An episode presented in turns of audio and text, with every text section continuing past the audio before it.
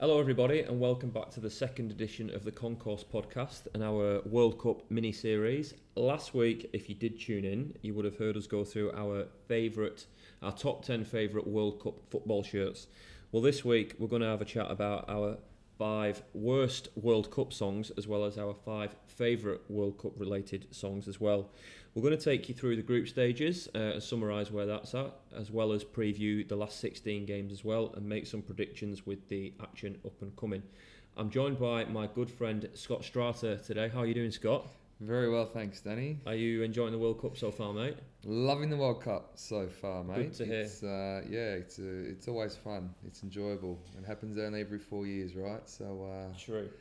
yeah, And most World Cups you've got, you've kind of got two hats in the ring, haven't you? Because you back the Dutch and the and the Aussies, the Socceroos at the same time. yeah, absolutely, yeah. So I come from uh, Dutch heritage. Both parents were born there, uh, and sort of you know growing up as a kid, Australia, you know, wasn't in the frame from a World Cup football point of view. So um, it gave me no other choice but to jump on and, and follow the Dutch, uh, who are obviously quite a you know handy football nation during that time.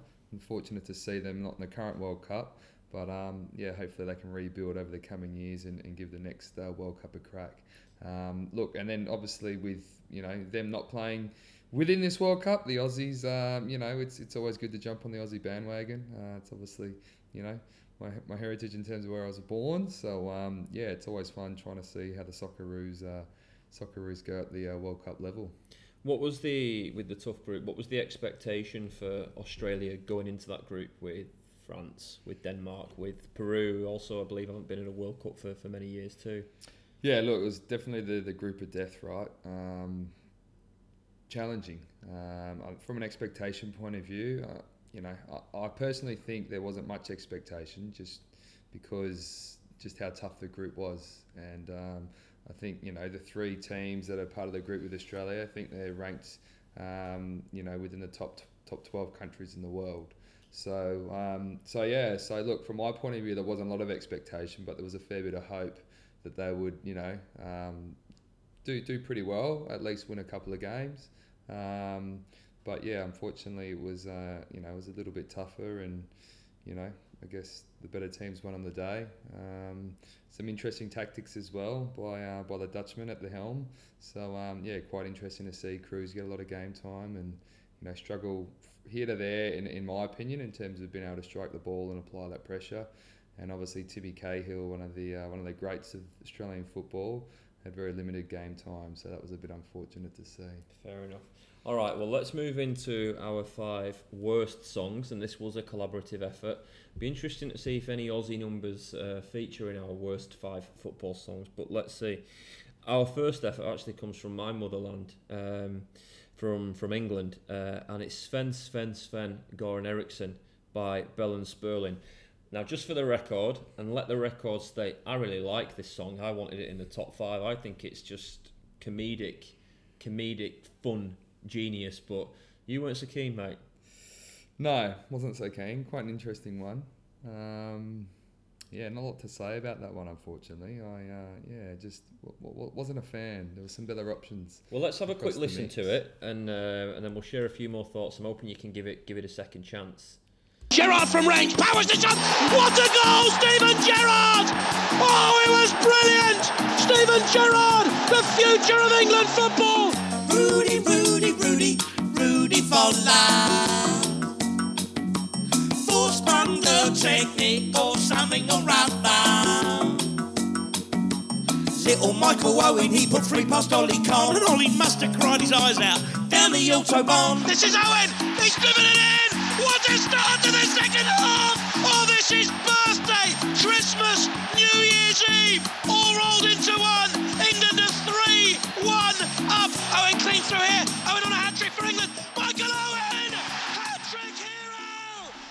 Hero. All right, so Bell and Spurling there. Uh, look, this song really takes me back to England qualifying, He's a lovely geezer, but don't forget that Korea he is and from Sweden. Linkers and this was after a period where we'd had this history with the Germans as well. They they beat us in the semi-final Euro '96. Yeah. Be interesting to see if any songs from Euro '96 of France '98 feature in this podcast today. They beat us uh, in, in Euro '96. Mr. Se- Mr. Penalty, Gareth Southgate, now England manager, Mr. Penalty at Wembley, and that was our best performance in a tournament since since 1990 when we when we, when we got to a semi-final, which was the best performance in a tournament since we won the World Cup in 1966. So Yeah. kind of felt like England were a little bit of a force then. Uh, semi-final Euro '96, only for the Germans uh, to, to put us out at Wembley on penalties. Then we had them in qualifying, and our last ever game at Wembley, we played them at Wembley and they beat us 1 0. So to go to, to, to Munich and beat them 5 1 in their own backyard, and then have this song about it, I always found quite humorous and, and really, really light-hearted. So, yeah, look, I, I really like that one uh, from uh, Bell and Spurling, two blokes from down south. Proper geezers, mate. You can hear it. Yeah, You hear it. absolutely, mate. Probably tough for the Aussies to pick up the accent. All right, anyway, let's move on. We'll go to our um, ninth entry, um, which is a loose connection to the World Cup. It's by K'naan, the Somalian Canadian fella. And look, it's a joyous, happy tune, but I just think for me and you, this one just wasn't clicking, was it, mate? Just. It's just crap pop music, isn't it? Basically, basically, yeah. It's uh, it's an interesting one, but I mean, you look at some of the World Cups and some of the the, the key songs in, in previous years, and you know, I think the pop the pop feels like it's you know they they like to aim for the pop, don't they? Go for the They masses. go for the masses, you know, and um, yeah, it's obviously hits a broad demographic, but um, yeah, this one yeah just didn't didn't hit the spot for me, and yeah, So, so this was Coca Cola's tune that they. This was actually recorded in 2008, and then Coca Cola picked it up as their ad music for the 2010 World Cup. You, you go to that World Cup, South Africa.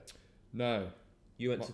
I went to Germany Yep. in two thousand and six. Shelley, your missus. Did she go to 2010? Shelley went, luckily went 2010. Oh, where okay. the, the Netherlands, the Oranje, made the final, changed their game plan and lost to Spain, unfortunately. But uh, yeah, I would love to have been there, but unfortunately I didn't get invited. So um, that's all right. You can't go to a mall, can you?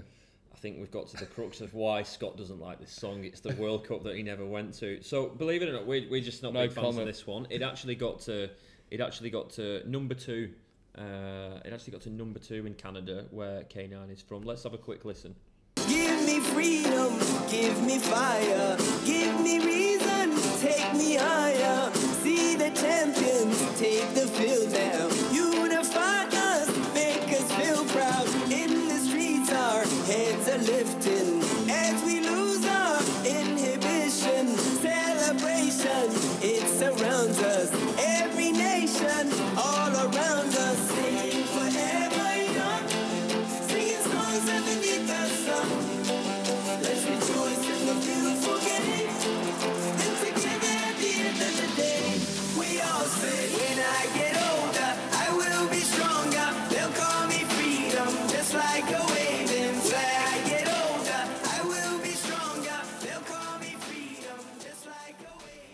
Okay, so this K'naan track that was used for Coca Cola, yeah, as I said, it actually got to number two in Canada, believe it or not.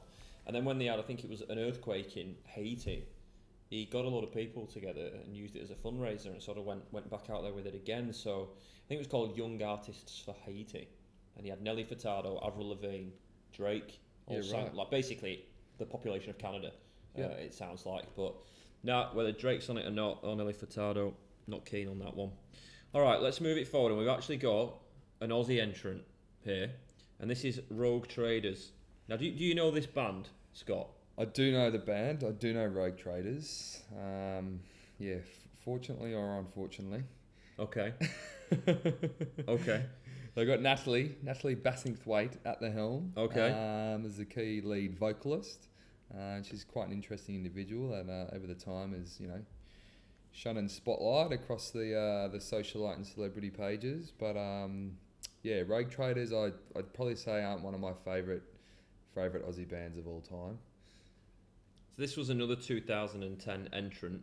I'm just going to read you something off the Wikipedia page here, okay? Just so anyone that hasn't heard of Rogue Traders, which is all of us, can get a feel for who these guys are. Okay, so on the 13th of August 2009, Rogue Traders revealed that Henwood, this is a band member, who had returned on guitar and Spencer had left. It's a big deal. On the 14th of November 2009, Ash revealed via Twitter their new lead singer, Melinda Mindy Jackson, and new drummer, Peter Marin. Um, Then on the 25th of December 2009, on Christmas Day, they released Love Is War, and it was issued as a download single, and it peaked at number 90. Now, for me, alarm bells are raising, alarm bells are ringing when you have a band that peaks at number 90 and you're thinking about using them for your World Cup song. On the 12th of March, Would You Raise Your Hands was released as a follow up single, which reached number 95. Still for me, alarm bells, mate. No better. Was yeah, it? no, we're going downhill here, okay. So let's have a listen to, to Rogue Traders, Hearts Beat as one for the 2010 World Cup, and y- you guys can make your own mind up.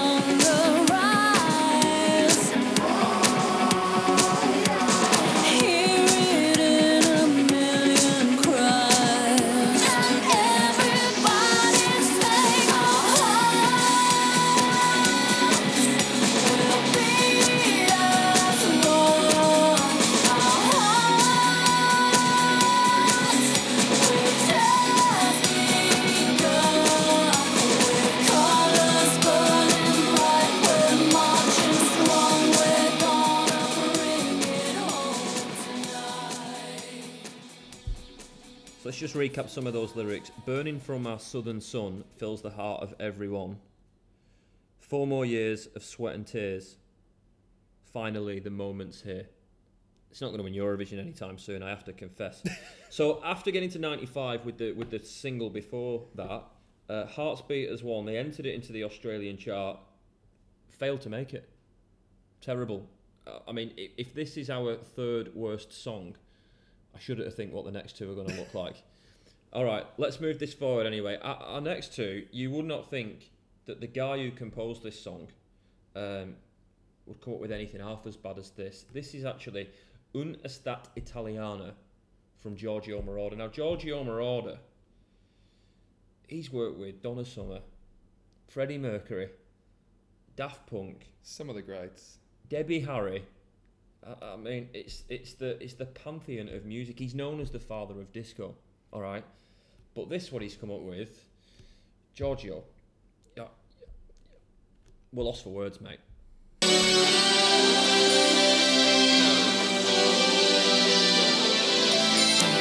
Forse non sarà una canzone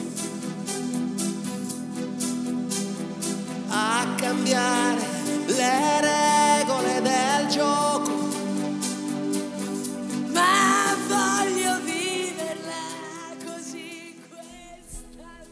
Maybe it will not be a song to change the rules of the game, but I want to live this adventure so much, with frontiers and with a heart in the throat. It is a world in a carousel of colours, and the wind caresses the flags, the bivvy comes and takes you away, and madness in a pub.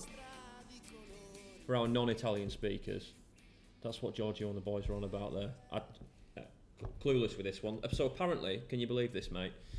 During 1990 between January and September because this was used as the theme music for Italia 90 in Italy. It was the best selling song in Italy. Unbelievable. Can't, uh, yeah, can't, yeah. Giorgio, mate, we're, we're lost for words. All right, Sort it hands out. down, hands down, it has to be the worst World Cup song ever recorded in relation, tenuously or not, to any World Cup. And it's a shame for me, this one, because I just remember wagging school so much during the summer of 2002 to, to watch this World Cup. And it was on early in the morning, 7.30 games before you went in. I actually remember I was revising for uh, my first exam of my GCSEs. Uh, and I pulled a sickie on the Friday to watch France v Senegal Yeah, right. and it was Korea versus Japan. And I just I remember loads about this World Cup. But what tarnishes it is this awful effort from Anastacia. Boom. Boom. Here to get you. no.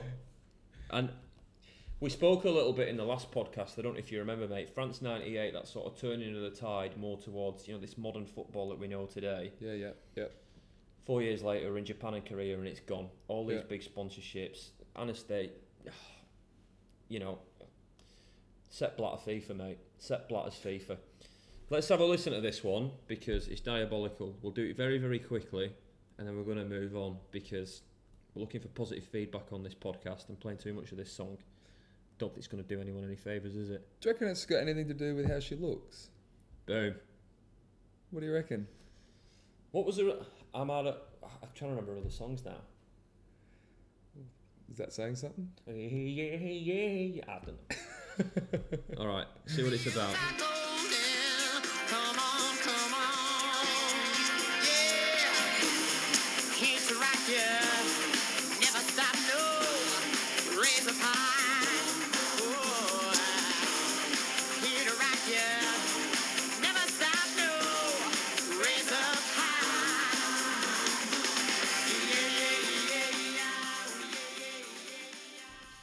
Yeah, we're not going to dwell on this one and waste too much oxygen on it. Suffice to say, FIFA, uh, you've let us down there.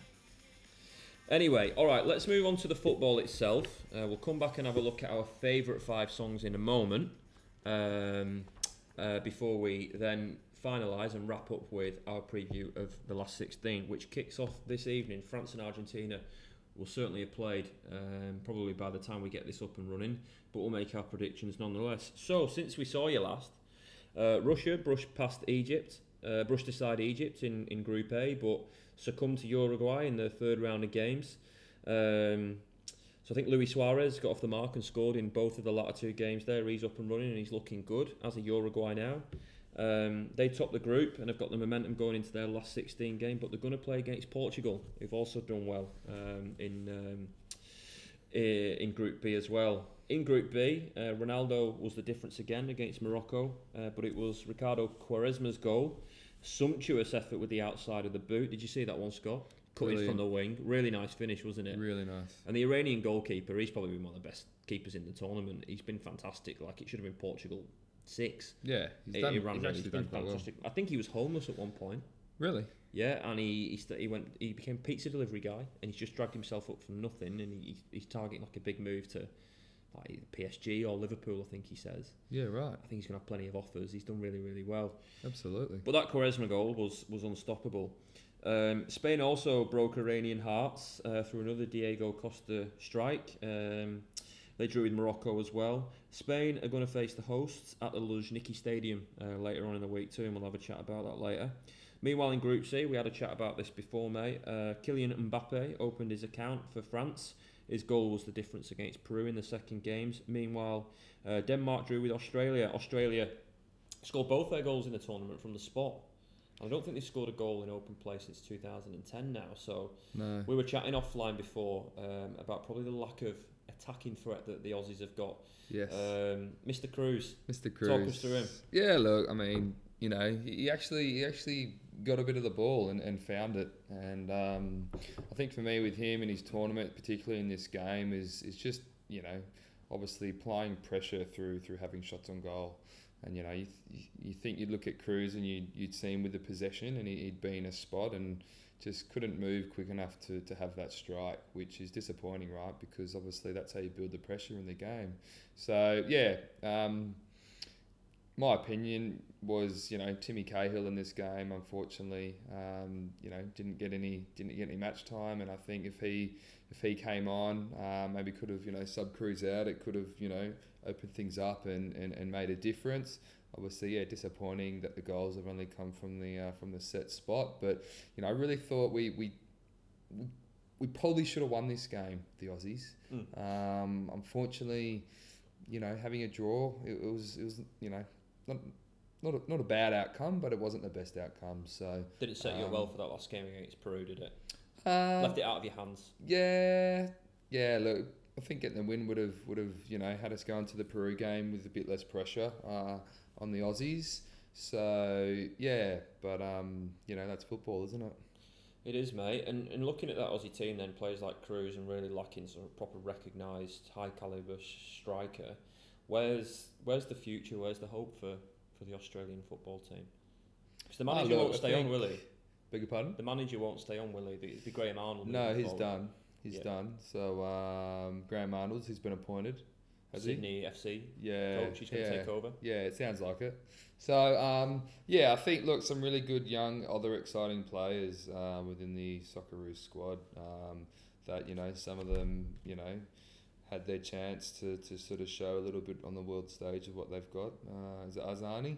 Um, you know, great little player, and you know that's another one where bringing him into the piece a bit earlier in some of these games probably would have you know applied a bit more pressure, particularly in this game uh, against Denmark. You know, he came on and he actually did some really good things. Arzani was lively, and I've seen plenty of players, uh, even England players with a couple of caps or debutants that looks a little bit nervy. And of course, there is the weight of expectation. Mm. You know, playing for England, birthplace of the game after all. Um, but Arzani was lively. He looked really confident. I like watching him. Yeah, absolutely. it's exciting, right? And those are the players which I think we need to, to give game time. We need to, you know, nurture and, and bring up and, and, and get them more and more confident each and every game with how they play, particularly on such a big stage. Mm. Um, so yeah, the more players like Arzani we can bring through uh, through the ranks, I think you know it'll have Australia and the Socceroos in, in you know a good spot uh, with, with, with the years to come. So yeah, it's exciting.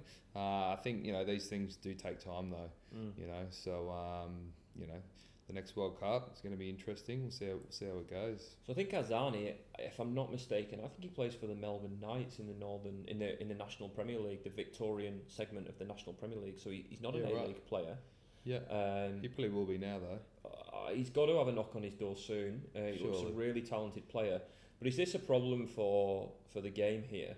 Uh, the A League uh, run their season alongside the Premier League, and that probably helps get bums on seats because they're not competing with AFL in, in the Victorian motherland here Yeah, uh, and the NRL with the rugby on the east coast. But then at the moment, the state leagues, uh, which are sort of the fourth and fifth tiers of, of Australian Yeah. soccer, the NPL, the second and third tiers, they're being played now yeah, out, out of the European out of the European season. So yeah.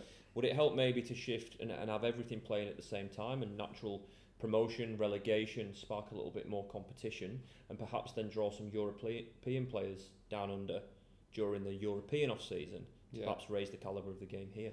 Yeah, definitely. I think you know it's definitely an option that that, that should and be explored. Um, you know, having soccer on at the same time that AFL on that that's going to be an interesting. You know, that'll be very interesting to see how that would pan out. But yeah, definitely agree with you know how do we get some key marquee players here playing more frequently and more often, um, and really helping to build the game up from a grassroots level and really I guess grow that interest in the game, uh, particularly from a national level within Australia. So um, so yeah, similar to you know Bogut coming out and playing for the Sydney Kings in the basketball. You know, Mm. it's going to be very interesting to see what impact that has on on you know the NBL and the game here nationally as well. Yeah, fair play. In Group D, uh, nobody seems to have read the script in that one. Argentina were dismantled, and dare I say, humiliated by Croatia, who put three past them. Uh, Luka Modric's goal was the pick of the bunch, and it's perhaps one of the goals of the tournament so far. The third, uh, Rakitic's tap in, the ball laid across the six-yard line, just really summed up the difference between the two sides. Elsewhere in D, Nigeria got points on the board with a 2 0 win over Iceland. Uh, Ahmed Musa grabbed a brace, as he did likewise in the group stage uh, in Brazil four years ago. I think it might have even been to the day that he grabbed the, that brace. Um, it sees Croatia top the group, and they'll face Denmark. Um, and on paper this evening, perhaps the, the game of the tournament, France versus Argentina. Both of those have started probably a little bit slow by their standards. Australia gave a good account of themselves against France, and Argentina obviously have suffered that defeat in the group as well. So it'll be interesting to see how that one goes. Uh, group E has been a really interesting group. Um, Mexico went on after beating Germany in the opening game to beat South Korea 2 1, uh, indicating the group was going to be a little bit closer than we first thought. Uh, Germany getting off the mark against Sweden, uh, the holders with a 2 1 win, of course, uh, a last minute, last minute goal. Um, but only for South Korea to spring a surprise and beat Germany. Did you catch any of that one? Did you catch any of the goals, Scott? Yeah, catch the catch the. I mean, South Korea did well, didn't they? Really well. Um, you know, who, who would have called that? Who would have thought that they would have beaten you know the Germans? Um, you know, going into the going into the cup. You know, Germany was probably the team that I had, you know, in the frame as as the team to win the cup. Um, so yeah, really interesting result there. Uh, obviously disappointed to see the Germans bow out and not have a go at that sort of, you know, round of sixteen. Um, you know, round. So, yeah, but you know, you look at the game in South Korea, and they, you know, they, they, they took their shots when they had their chances, and, and it paid off for them. So Yeah, for um, sure. Yeah, Surprise of the tournament so far, that one. Germany losing to South Korea and going out. yeah, definitely. That's, That's the probably the, biggest upset of of, of the uh, of the cup so far. Definitely, in my in my uh, my opinion. Uh, Brazil topped their group uh, with Switzerland finishing as runner-up in that one. I think that means Switzerland have now won 15 competitive consecutive games, which is a really good run for them. It's huge. In the end, Serbia missed out. They couldn't build on their win versus Costa Rica in the first game uh, and were absolutely shacked by, shellacked by Brazil 3 0. Um, in Group G, uh, that one was all stitched up before a ball was needed to be kicked on Thursday night in Kaliningrad. Uh, England put six past Panama with Harry Kane grabbing a hat trick, two from the spot. He's uh, he's the Golden Boot winner. As a neutral Scott, how good is Harry Kane, and can he win the Golden Boot for England? Or where's his competition? Yeah, look, I think you know he's he's a good player. Um, you know, he can kick goals. It's all going to be dependent, I think, on you know how deep do England go in this World Cup. Mm. Um, you know, that's what it's going to come back to. I think uh, it's going to be really interesting to see. You know. How they fare in their next game against Colombia. Uh, feels like they've had, you know, probably one of the easier runs in the cup to date. So, you know, the English tabloids, how much pressure will they put on their uh, their home nation, and, and, and what, what, what role will that play? Yeah, it's interesting speaking of friends. The expectation's quite low, but as you said, with the the Australian performance uh, against France, even though they didn't get the result, it breeds confidence going into the other games.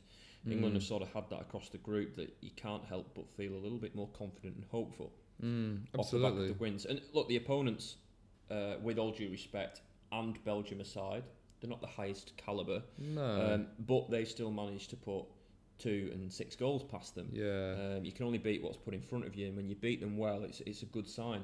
Um, look, I was I was really happy with the performance uh, against against Panama with Panama with the six goals. Thought Panama were a little bit rough and ready. Um, uh, we're going to talk about uh, Group H in a moment, which was separated by fair play. Um, but had Panama been in the mix, they would have struggled with the amount of yellow cards they suffered. Very physical team. very physical, very and physical early, right? And um, you know, yeah, I was quite surprised watching, you know, watching that game and looking at Panama and just going, how are you going to have a, a team on the park at the end of this game? Yep. Yeah, not great. you know, they uh, they were very physical and didn't do them any favors. But um, obviously, you need to be physical to a certain extent. But were they playing football or were they playing? Uh, you know, were they were they thinking they were playing rugby or something? I don't know. It was uh, yeah, it was it was very interesting and rather strange to watch. But South America's answer to 1970s Leeds, perhaps. so elsewhere in the group, um, Belgium put five past Tunisia, who responded with a couple themselves. Uh, Romelu Lukaku was against the goals, and some of the team play and the pace of Belgium looked really, really nice. Um, so, you know, it made for a really good game when both Belgium faced uh, England. When Belgium faced England on, on Thursday evening in Kaliningrad, as we said. Um, they were only separated by fair play at the time. I think it was a yellow card the difference. But of course, it was a, a Januzaj, an Adnan Januzaj goal, former Manchester United winger and loanee to Sunderland as well, uh, who was the difference. And in fairness, he was allowed too much space. Um, for me, I thought that game was, was quite slow in the first half. Uh, both teams made 17 changes between them, and you could really feel the difference. A little bit of the tempo came out of them, but you can't deny Belgium's second string is, is probably a little bit better than England's. That said, they were there for the taking. Um, and just with a midfield of, of Dier, Loftus Cheek, um, uh, and I forgot who the third player was in midfield for England now. Fabian Delph, City's Fabian Delph.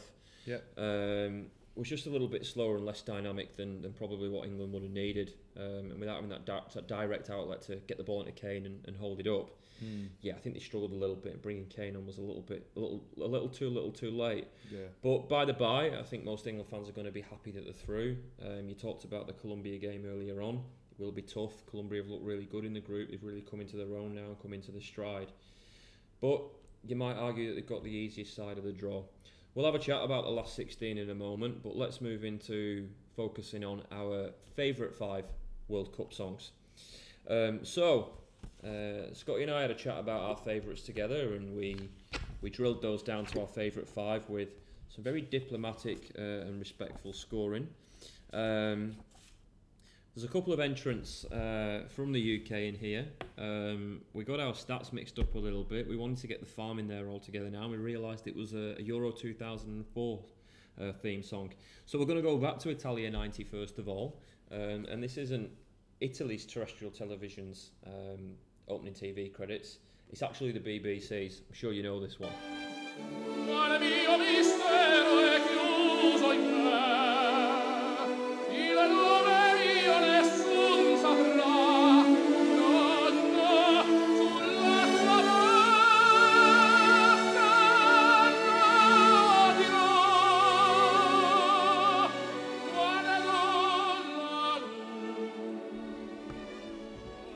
It's worthwhile getting on YouTube and having a look at the opening credits for Italia 90 because they're an absolute work of art. Gone are the old theme tunes, know, your own match of the days, and yeah, it's uh, it's groundbreaking stuff.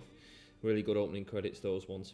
All right, let's fast forward eight years, and I think this World Cup that we're going to have a chat about briefly now, mate, France '98 was sort of our first proper World Cup for, for both of us. Yes. Um, and one of your countries, they, they one of, one of your countries uh, where your heritage is from, did really really well. The Dutch at France '98. Yeah, yeah. Now look, they had a good cup in '98, and um, I was ten years of age when this World Cup when this World Cup was on. So it was yeah, as you were just alluded to, it was probably the first real World Cup of mine where I sort of you know really got into it and, and started getting into you know world football more and more.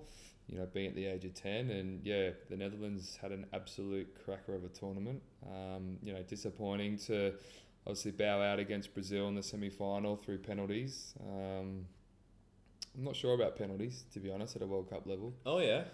Not sure whether sudden death could uh, could could be the uh, could be the answer, but yeah, I mean, um, yeah, they had a great tour- tournament. You know, the old Patrick Kluivert used his head, you know, throughout the games, and you know Dennis Bergkamp and a few of the guys, and yeah, it was impressive, really impressive. But unfortunately, we fell short, um, as we have in you know most of the World Cups we've started.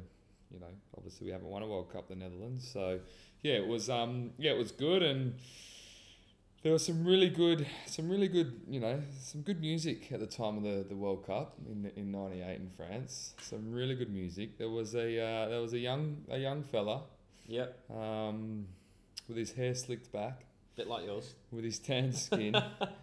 we we had this, you know, his little uh, South American Latino accent, and uh, mate, he delivered. He delivered, and that's why I think I remember this cup so fondly. So for the listener at home, if you've not cottoned on yet, apparently fourth place in this list is Ricky Martin's. What was the name of the song? What was it called? The, what, was it the Cup of Life? It's the English Cup of Life. The Cup of Life was the English translation. Yeah, so it was it was the song of the World Cup in '98, and um, it was I think the song that made Ricky Martin, the great man, um, you know, set up his successful career in music. Um, yeah, so cracking song, absolutely banger. I love it. Not sure about you. It's growing on me. It's growing on me. There Let's have a listen to Ricky Martin and uh, the Cup of Life, the El Copa del V, I think is, is its original name.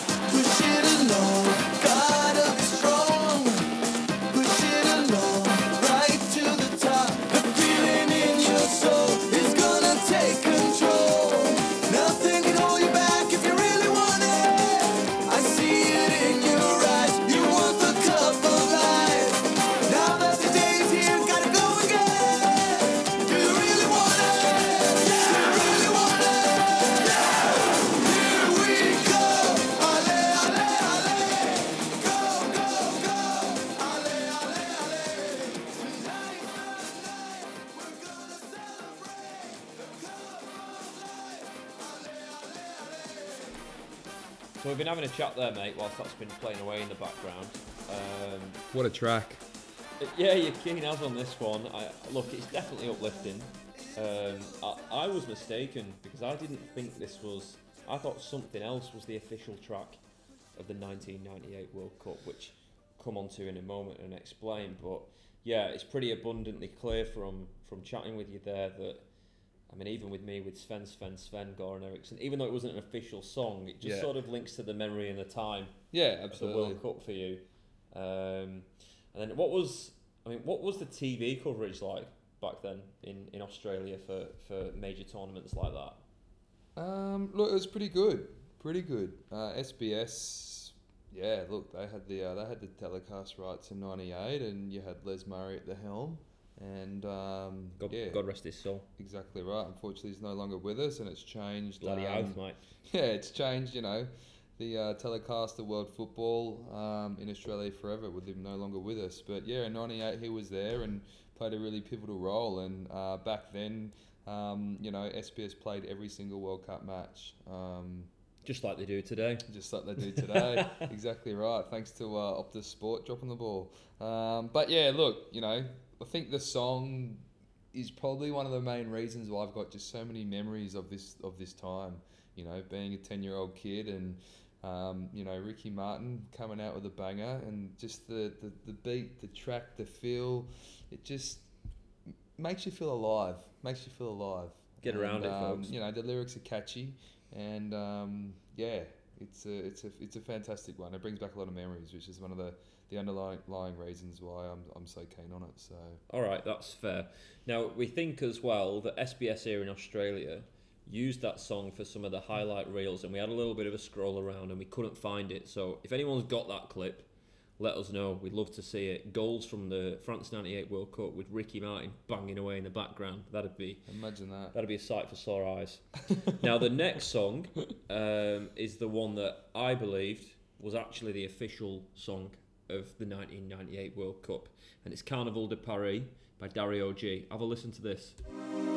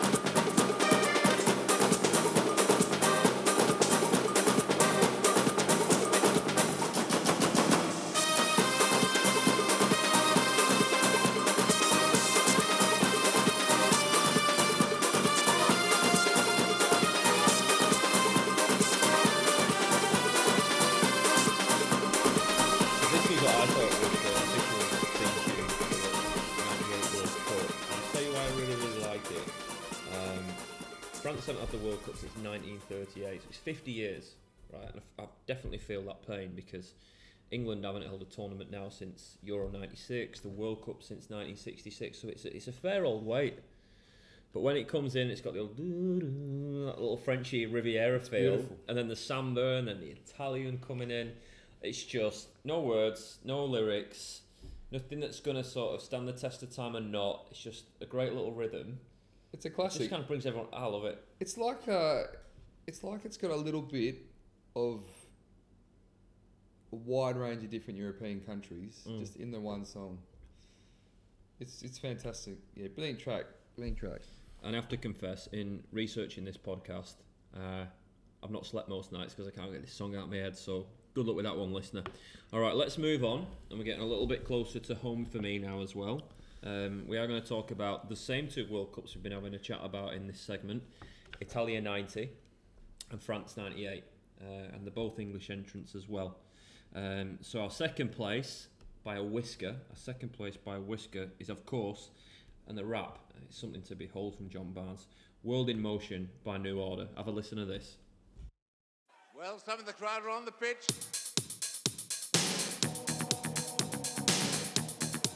Some the crowd are on the pitch.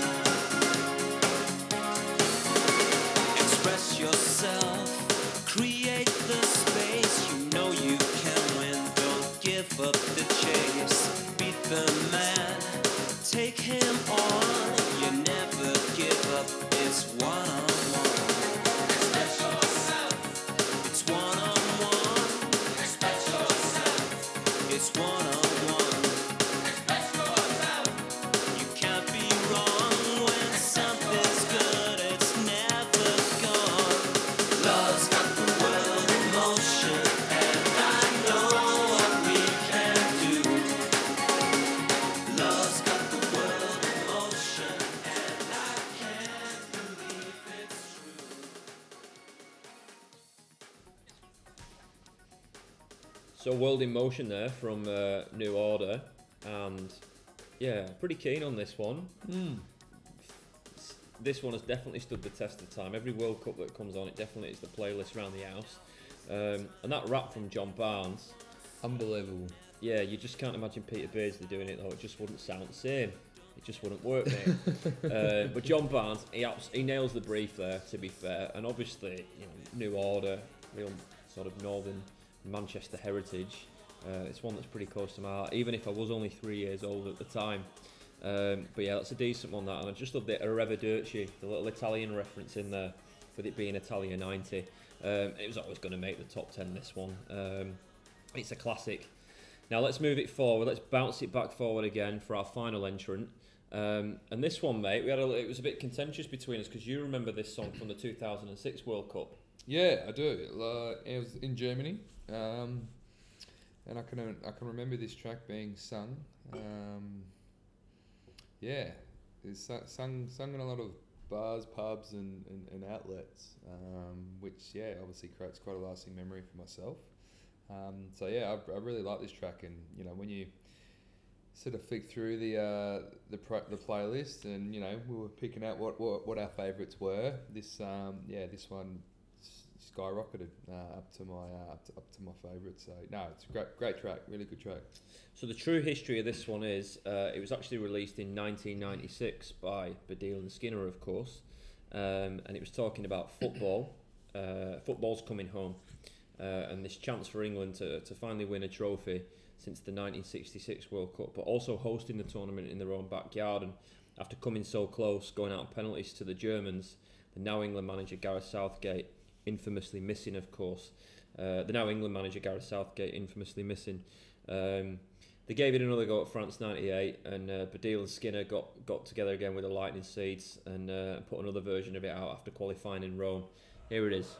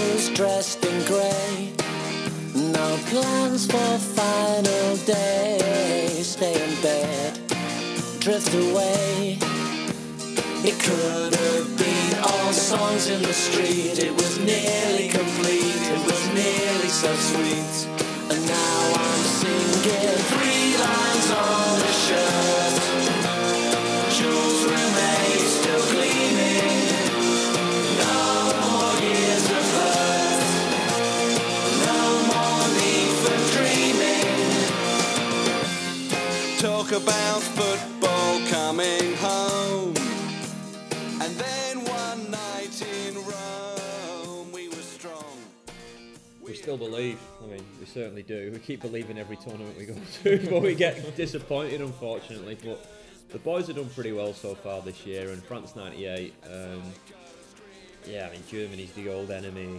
Argentina's the old enemy. Um, you know, we've got some backstories with these guys. Brazil. Yeah, of course, in 2002. But yeah, we spoke a lot about our, our battles with the Germans over the years. Of course, we went out in the last 16 to to Argentina this time. Beckham, uh, I think he fouled. I think it's Diego Simeone. Now, um, say foul, he, he, he flicked a, a back leg out when he was on the ground Yeah, right. um, and got sent off for stupid, cynical action. Um, and of course, when we went to Japan and Korea, we got Argentina in the group stage. And David Beckham was just getting admonished on the streets of, of the UK. I think some West Ham fans actually burnt an effigy of him yeah, right. because they blamed the World Cup exit on David Beckham getting sent off. And Michael Owen scored this wonder goal, but we just couldn't hold on, went to penalties, and guess what? Missed again. Um, but four years later, Beckham's back. He's captain of the team in Japan and Korea.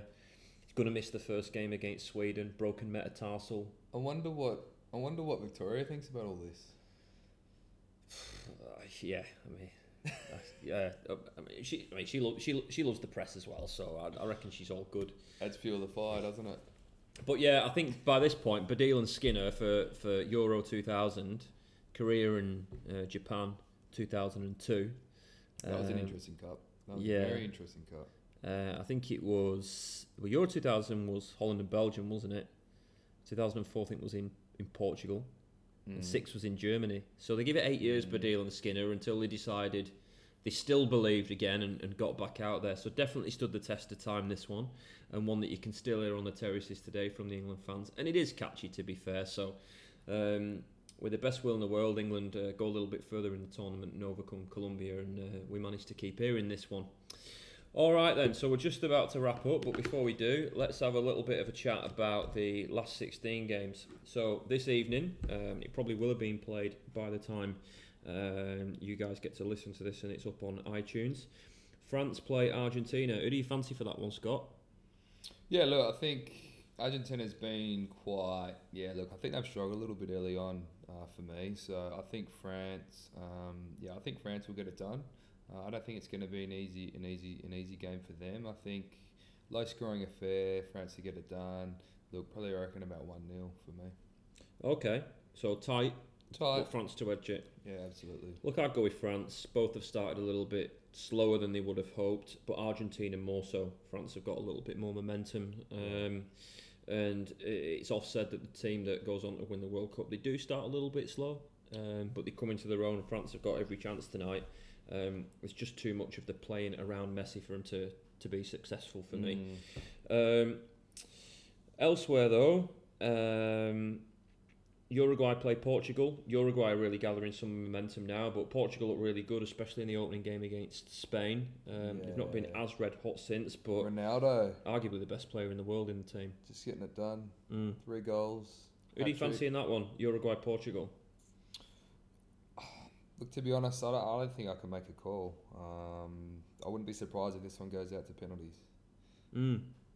Yeah, I that's tight. I reckon. So, yeah, look, you know, Ronaldo's got a bit of X factor. He's, you know, he's he's probably going to be the difference in this one. So, yeah, I guess we'll see. We'll see how it plays out. Um, but yeah, as I said, wouldn't surprise me if it was, um, yeah, sort of neck and neck at the uh, at time, and then they, you know, go into extras and duke it out. So we'll see how that one ends up. Well, they are the European champions. Uruguay, I think we touched on last time, small population of, of 3 million people. They're definitely in transition at the moment. Um, but again, they've got a goal scorer themselves in Luis Suarez, who's starting to Mm. come into his own. They've been pretty stingy at the back, so yeah, tight game indeed. But I'm going to go for Uruguay with that one.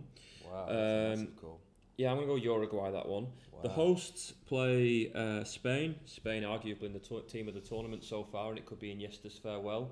Russia have got a little bit of momentum despite having a weak group. Um, could we see a surprise there, or is the safe money on Spain? No, absolutely surprise. You stole the words right out of my mouth. I reckon Russia are building. I reckon they're building. I reckon the nation's behind them. I reckon, you know, when you get to this stage of the World Cup, anything's possible. And the host nations that we've seen over the years have, you know, delivered. So, yeah, look, would, wouldn't surprise me if Russia get it done. I probably wouldn't put my house on it, but um, yeah, we'll see how that one ends up. But I think I think it's going to be closer than a lot of people think it will be. Yeah, look, I think we're in for a few surprises during the knockout stages, but I can't see it being this one tonight. I'm going to have to go Spain. But if Russia did win tonight, uh, if Russia did win in the knockout stages, sorry, uh, you heard it here first on the Concourse podcast.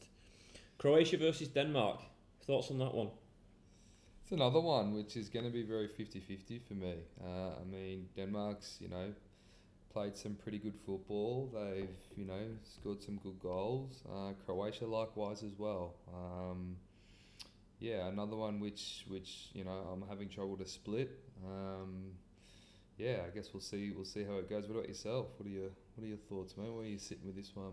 Yeah, look, I think Croatia are the are the, are the darker horses of this Mm. tournament. There's always that view of Belgium, and I think that's because we're spoilt with a lot of Belgian talent in the Premier League. We're Mm. exposed to that. Yeah, Um, yeah. Um, I'd feel a little bit more confident in describing Portu- in uh, describing Croatia in, in such a way. But that said, Christian Eriksen uh, is really coming to his own in the last couple of games. He's chest puffed out. He's taking up really nice positions. He's pulling the strings. Um, but I'm going to have to go with Croatia for that one. Oh, that's fair. That's fair. Meanwhile, we have uh, a South American, Central American clash. Brazil play Mexico. Um, again, Brazil, it took a wonder goal from Coutinho in the first game, but have uh, to, to grab a point, but have also really come on during the tournament as well. Mm, Mexico, building. meanwhile, fantastic counter-attacking team. Well, what are your thoughts right? with that one? Well, you know, Mexico beating Germany in the opening round. You know, massive upset of the uh, of the tournament tournament. And look, you think Brazil will, will get the job done in this one, but I think Mexico will put up a really good fight. Um, I probably see a you know nil all draw at half time, and then and Brazil to strike late in this one to take it away. So that's that's where I reckon this one sits.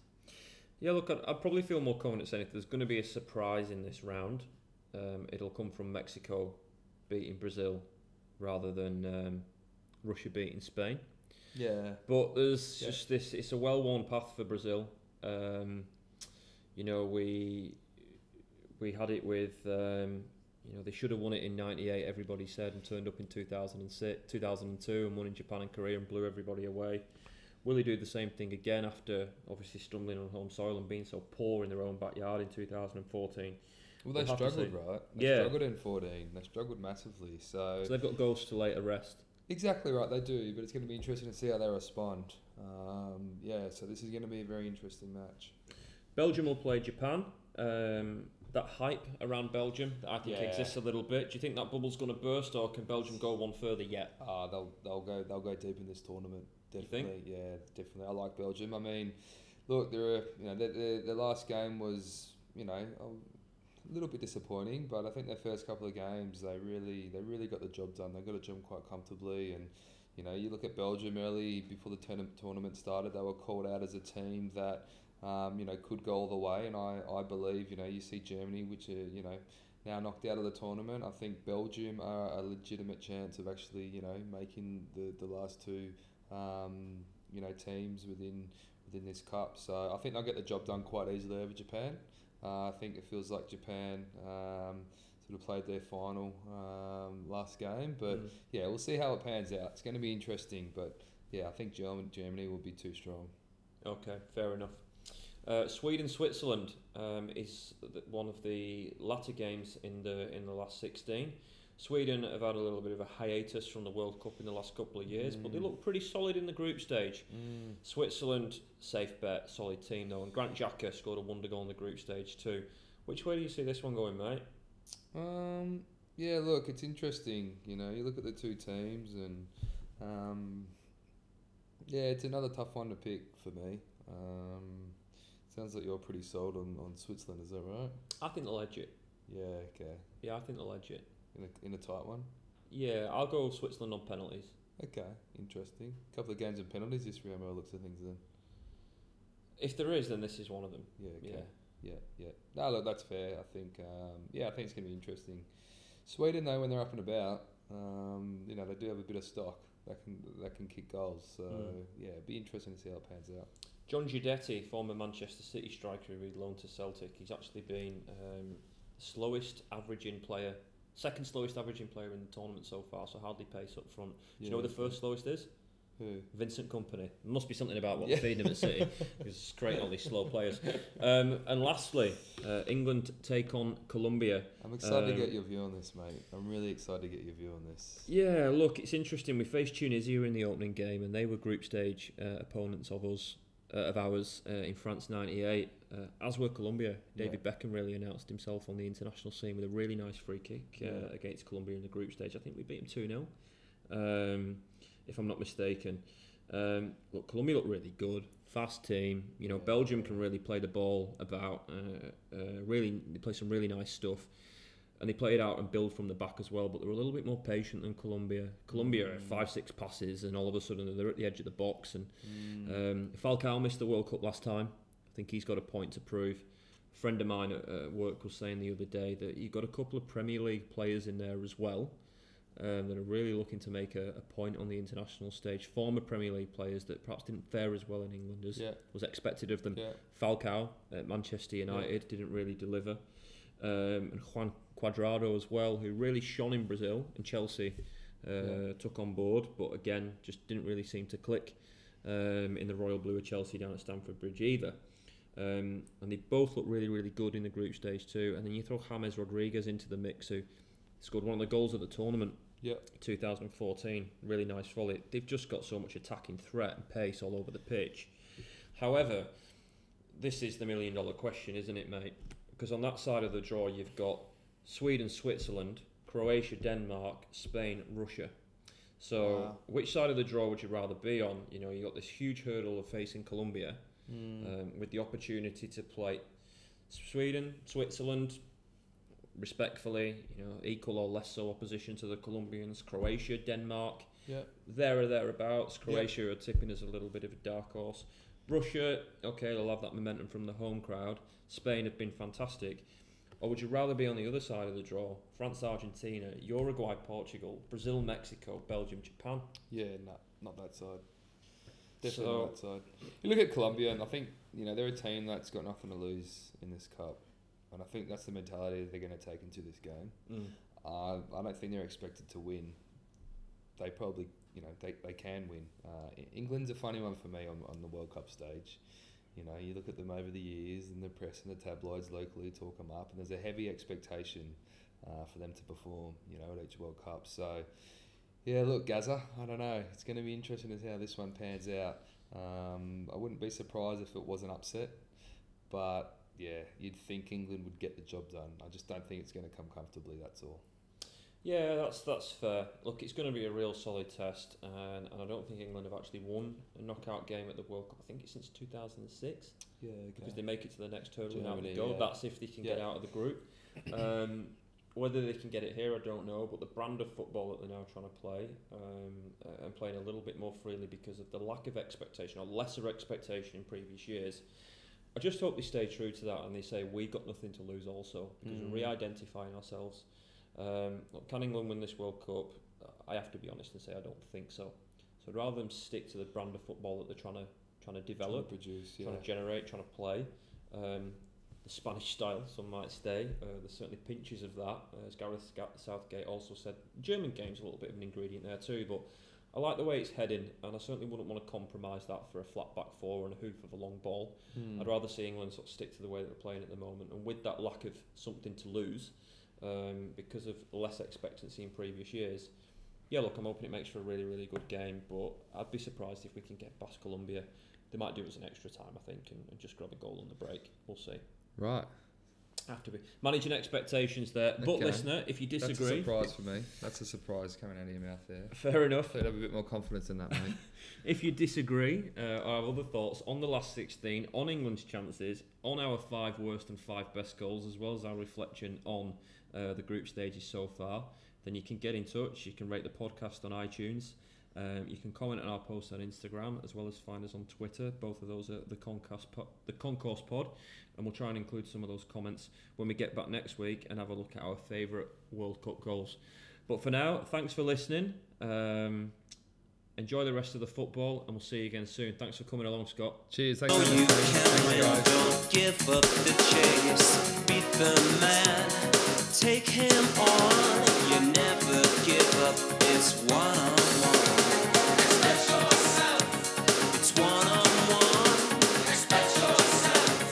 On one.